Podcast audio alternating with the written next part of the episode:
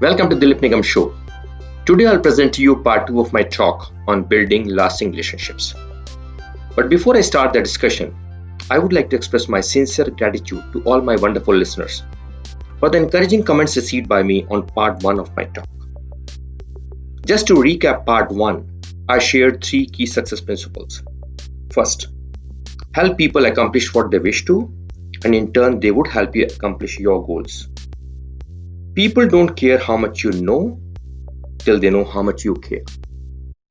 The second principle we discussed was a three A's formula accept people as they are without judgment, and appreciate and acknowledge people for all their strengths and the value they bring into your life. The third principle we discussed was gratitude. Practice gratitude in day to day life, and you would see magical impact on your relationships. I would now like to present to you part 2 of my talk on building lasting relationships.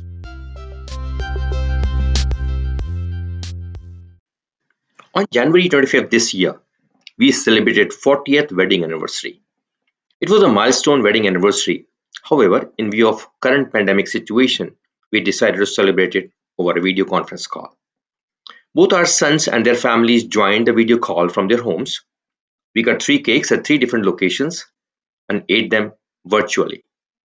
This was followed by a family music session where everyone presented a musical performance. Following the music session, our sons requested us to share the secret of our 40 year happy married life. We readily agreed and shared with them our thoughts about the four foundational pillars of our 40 year happy married life. The first Put your ego aside while making critical decisions. During 40 years of our married life, we had to take many critical decisions right from leaving a well settled life in India and immigrating to Singapore in 1993, sending our younger son Shishir to study in Toronto, and once again immigrating to Canada in 2010, leaving a well established and settled life in Singapore, just to mention a few. All these were critical decisions with huge inherent risk, especially while deciding to move countries, living our well settled life. But both me and my wife Anita sat down together, discussed the pros and cons of every single decision, and took a decision with a common understanding to embrace the change, holding each other's hand, and making it happen one more time in a new country, and enjoy the opportunities offered to us by the move. The good news was, despite initial challenges after moving to Singapore, we both felt moving the family to Singapore in 1993 was one of the best decisions of our life. We need to understand no relationship is perfect and every relationship is unique. In any marriage, there'll be ups and downs. We need to learn to respect and appreciate each other's viewpoint, our individual dreams and values, without letting our personal ego impact our relationships. When there's equality in relationships, each partner respects others' feelings and inputs. Taking a dominating position by either partner in a decision making process would not help build a healthy, lasting married relationship.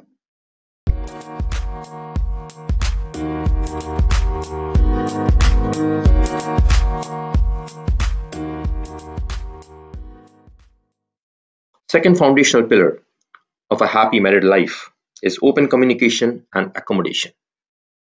One of the most crucial decisions of our life was when we decided to immigrate to Canada in 2010. We had been well settled in Singapore for the past 11 years. I was holding a senior management position with a French multinational, was doing quite well in my career. We had a great friend circle and a well established life and a growing network marketing business. Both our sons were in North America the elder one working in Boston, US, and the younger one studying in University of Toronto. We have had Canadian permanent residence for a few years, and our sons were always pressing us to immigrate to Canada.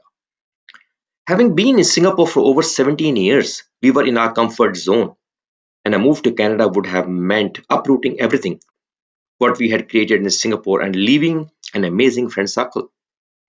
It also required me to find a new job in Canada in my field of expertise but interestingly, I had never worked in North America. In short, It was quite a decision to be made, that too at the prime of my career, and it required us re-establishing ourselves in Canada from ground zero. As you would agree, disagreements are likely to happen since we are two different personalities, and a sincere desire to accommodate each other's viewpoint is important. Decision making with due consideration to each other's viewpoint and open communication to understand each other's perspective is critical. We have had detailed discussion on the subject amongst us and with our sons, evaluated the pros and cons of moving country at the peak of my career, and finally decided to immigrate to Canada. Having taken the decision, we also agreed to embrace the consequences of such a move, whether positive or negative. However, in our heart, we were quite sure we would be able to establish ourselves one more time in Canada, and we are happy to say we are both very happy with our decision and also enjoying the great Canadian lifestyle.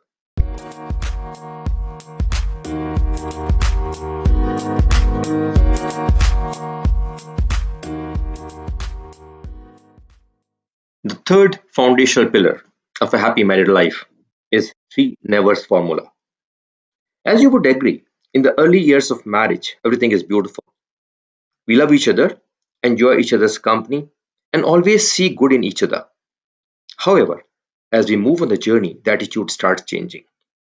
We start taking each other for granted, and we start being critical of each other. We tend to miss out the point that marriage is a union of two different personalities with their unique strengths and also unique weaknesses. It's extremely vital to value each other's strengths and complement each other in this beautiful journey of raising a wonderful family while enjoying every phase of happy married life. A great success formula to follow is three nevers rule. Never criticize, condemn or complain. Our criticism tells people their thoughts, opinions and values are wrong and not valued and has always a negative impact on relationship. Criticism only puts the person on defensive and he or she starts avoiding open and frank discussion on the subjects critical to a happy marriage. Even in our 40 year marriage journey, there were occasions where we had difference of opinions on critical issues. Instead of being critical of each other, we decided to deliberate, gave a patient hearing to each other's perspective, and then took a decision. The more attention we pay to people, the more we convey that we value their opinion and value them. One unwritten rule in our happy married life has been to follow a no argument approach. In case of difference of opinion, the discussion reaching an argumentative stage, invariably, one person would withdraw from the discussion. We decide to hit the pause button and revisit the subject and both are more receptive to hear each other's perspective calmly.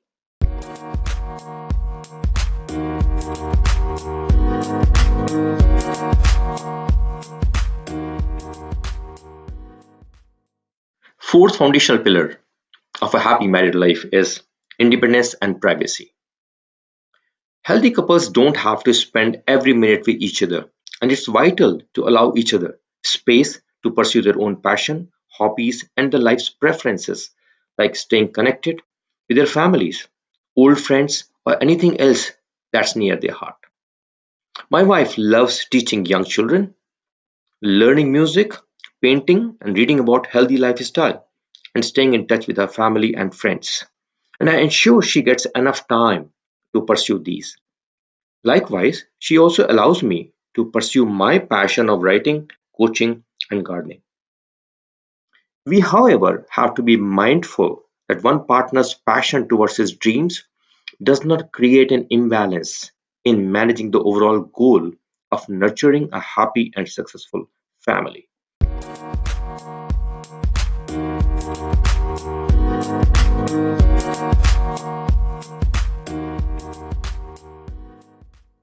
I'm now going to touch on something which is foundational to building lasting relationships. Let me start by asking you a question. Who is the person you love the most? Your answer may include your sweetheart, your mother, or your newborn baby. However, the right answer to the question is you. The first person you need to love is you.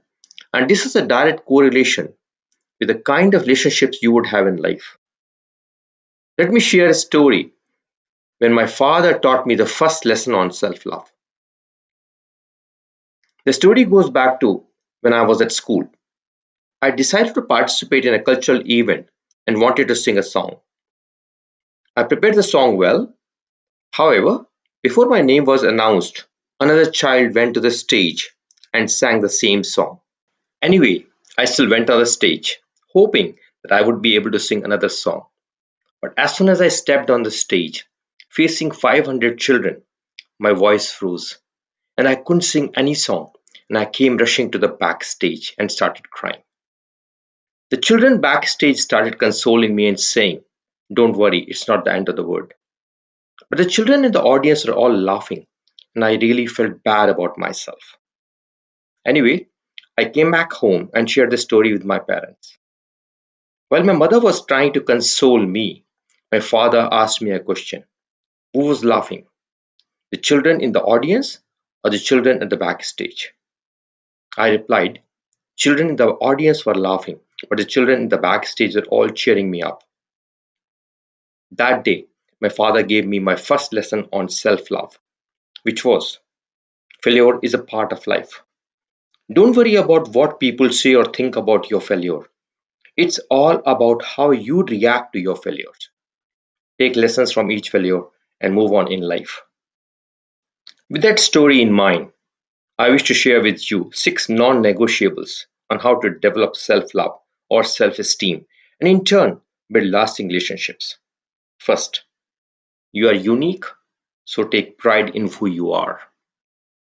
Know yourself well. Never ever compare yourself with others. Know your strengths, your weaknesses, and the distinct value proposition you bring to the table. Practice daily gratitude and be thankful for what you have. Never ever pass the remote control of your emotions to anyone. Their opinions of you is based on their own self image and their experiences of life, and you are not obligated to accept them. Think of a mantra that allows you to connect with your highest self. A mantra could be I love myself for exactly who I am today.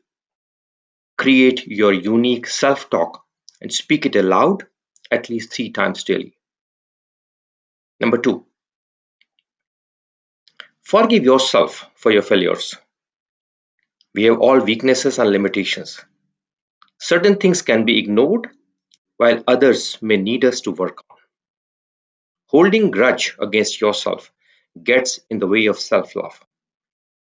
Don't ever beat up yourself. Learn from your mistakes and move on.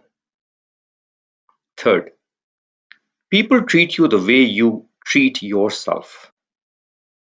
Know your self worth. When you treat yourself with love, compassion, forgiveness, and respect, others will treat you the same way. Never ever undermine yourself, even jokingly.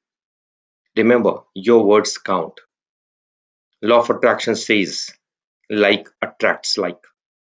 So refrain from putting yourself down. Fourth, schedule a me time every day. Make time to nurture yourself and act in a self loving way.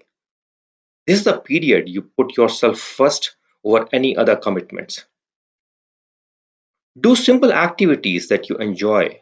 For me, it's being in my backyard nurturing my plants, reading a book in the morning, and listening to music. It's all about creating a little self love ritual. Love yourself by showing love to your body.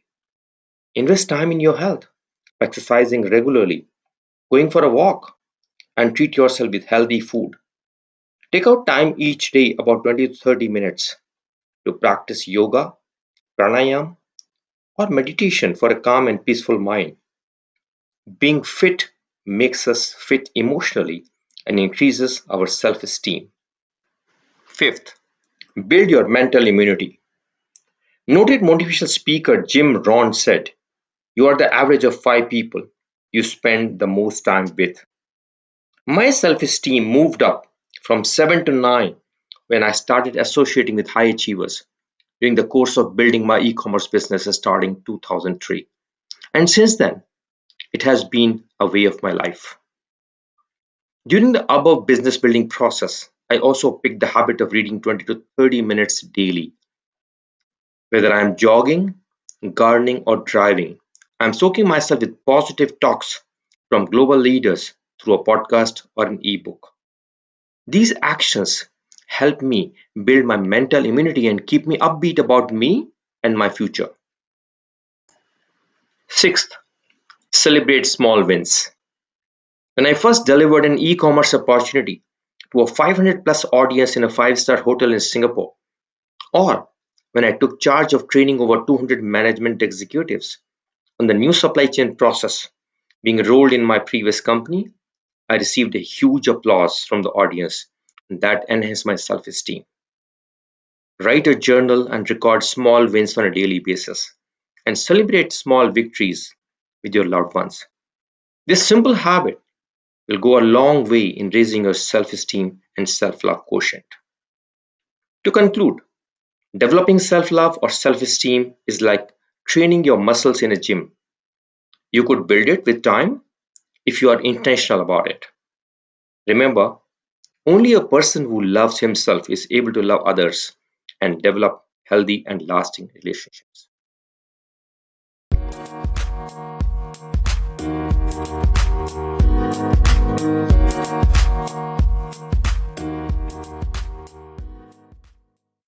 I would like to close my talk on the subject by sharing with you a short audio by global leadership guru John Maxwell. So here it is. Today I want to talk to you about relationships. When I was in the seventh grade, I read a book called How to Win Friends and Influence People by Dale Carnegie. Uh, my father, uh, when each one of the children, I was the middle child, got to the seventh grade, he literally paid us an allowance to read books that he put in our hands because he felt that reading good books could change your life, and that was one of those books. That did change my life. In fact, I read that book every year through high school and took two Dale Carnegie relationship classes while I was in high school. And what I knew as a very young man that I'm sharing with you now as a very old man is this the quality of your relationships will determine the quality of your life. I wrote a book called 25 Ways to Win with People, which was really a book that was kind of my Dale Carnegie book, helping people to win with relationships. And in that book, on 25 Ways to Win with People, there are five people practices that I want to give you that will help you in getting better relationally with other people.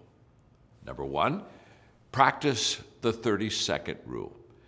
This is a simple thing that you can do, and you can start doing it immediately.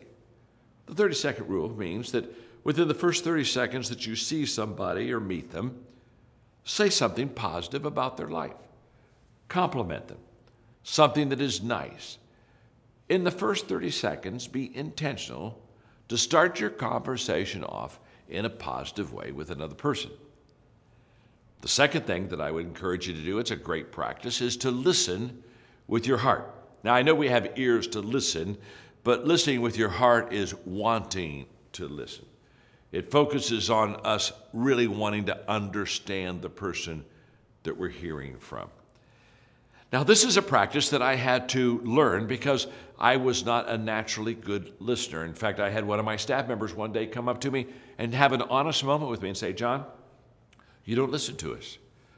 And uh, for a moment, that was hard for me to receive, and I kind of pushed back and was defensive. But the longer that I thought about it, the more I realized that she was exactly right. I didn't listen well. And so, for the next couple years on my legal pad, I'd put a big L over in the right hand top corner of that legal pad. That big L just stood for listen. And I would get into meetings and I would be tempted to talk more than I should. And I'd see the big L on the legal pad and I'd just say, Shut up, John. Listen. Listen with your heart. Listen to understand. Listen to care. The third thing that I would encourage you to practice in, in relationships is to remember a person's story. I've, I've discovered that everyone has a story, and I love to hear what their story is. I love to ask them about their story. I can remember Margaret and I many years ago uh, going into uh, an Italian uh, restaurant down in the area where we live in Florida called Evo's. And uh, as we were ordering food, I asked for a, a Coke Zero. And the uh, waitress said they didn't have Coke Zero there. They had Diet Cokes. I said, okay. And I took the Diet Coke. Uh, we came in about maybe a month later, and, and I sat down and, uh, and I started ordering my food. And, and the uh, waitress came up to me, and, and she had a Coke Zero. And she began to pour it into my glass of ice, and I looked at her and said, Oh my goodness, you, you got Coke Zero. She said, Sure, Mr. Maxwell. She said, When you were here last, you said that was your favorite drink, and so we have it now in stock for you. We, we remembered that's what you liked, and so therefore we wanted to serve you well. Ah, you see, she remembered my story. And one of the best ways to value people is just to remember their stories. It will make them feel special. Number four, create a memory and visit it often. I love to create memories. In fact, I try to do it on a daily basis. And with my children as they grew up, and now with my grandchildren, I was always asking them two questions. Every experience that we had, big experience, small experience, it didn't matter. I would ask them these two questions What did you love and what did you learn? I've been asking those questions now for 40 years. And trust me, every experience that you have you need to evaluate and pull out of that experience something that will help you grow and learn. Asking a person what they love, what they learn, will help them to kind of evaluate those experiences and create those memories with those families and other people around you that they just will never forget. And finally, help people win. Uh, this works with family, this works with friends and business associates. Help people to learn how to win. What I've discovered is that most people go through experiences of life and they don't get a lot of wins. And if you have the ability to make things happen for yourself, then help make things happen for others. In fact, one of the great transitions I had in my life relationally was when I quit trying to make things happen always for me and I began to set things up that would happen for others so that they could experience the wins, so they could experience the joys. Here's what I know. As you look back on your life, the relationships that you have on your life will give you your greatest memories, and they'll also give you your most difficult, saddest moments. But if you're intentional in building into people's lives and adding value to people on a daily basis, I can promise you you'll have a lot of good memories with a lot of good people that will give you a foundation of relational success. Because leadership is influence, nothing more, nothing less. Where do you gain influence with people? By connecting with them and relating to them. Remember this people won't go along with you unless they can get along with you. So be a person that they can get along with. And then you can go together on that journey.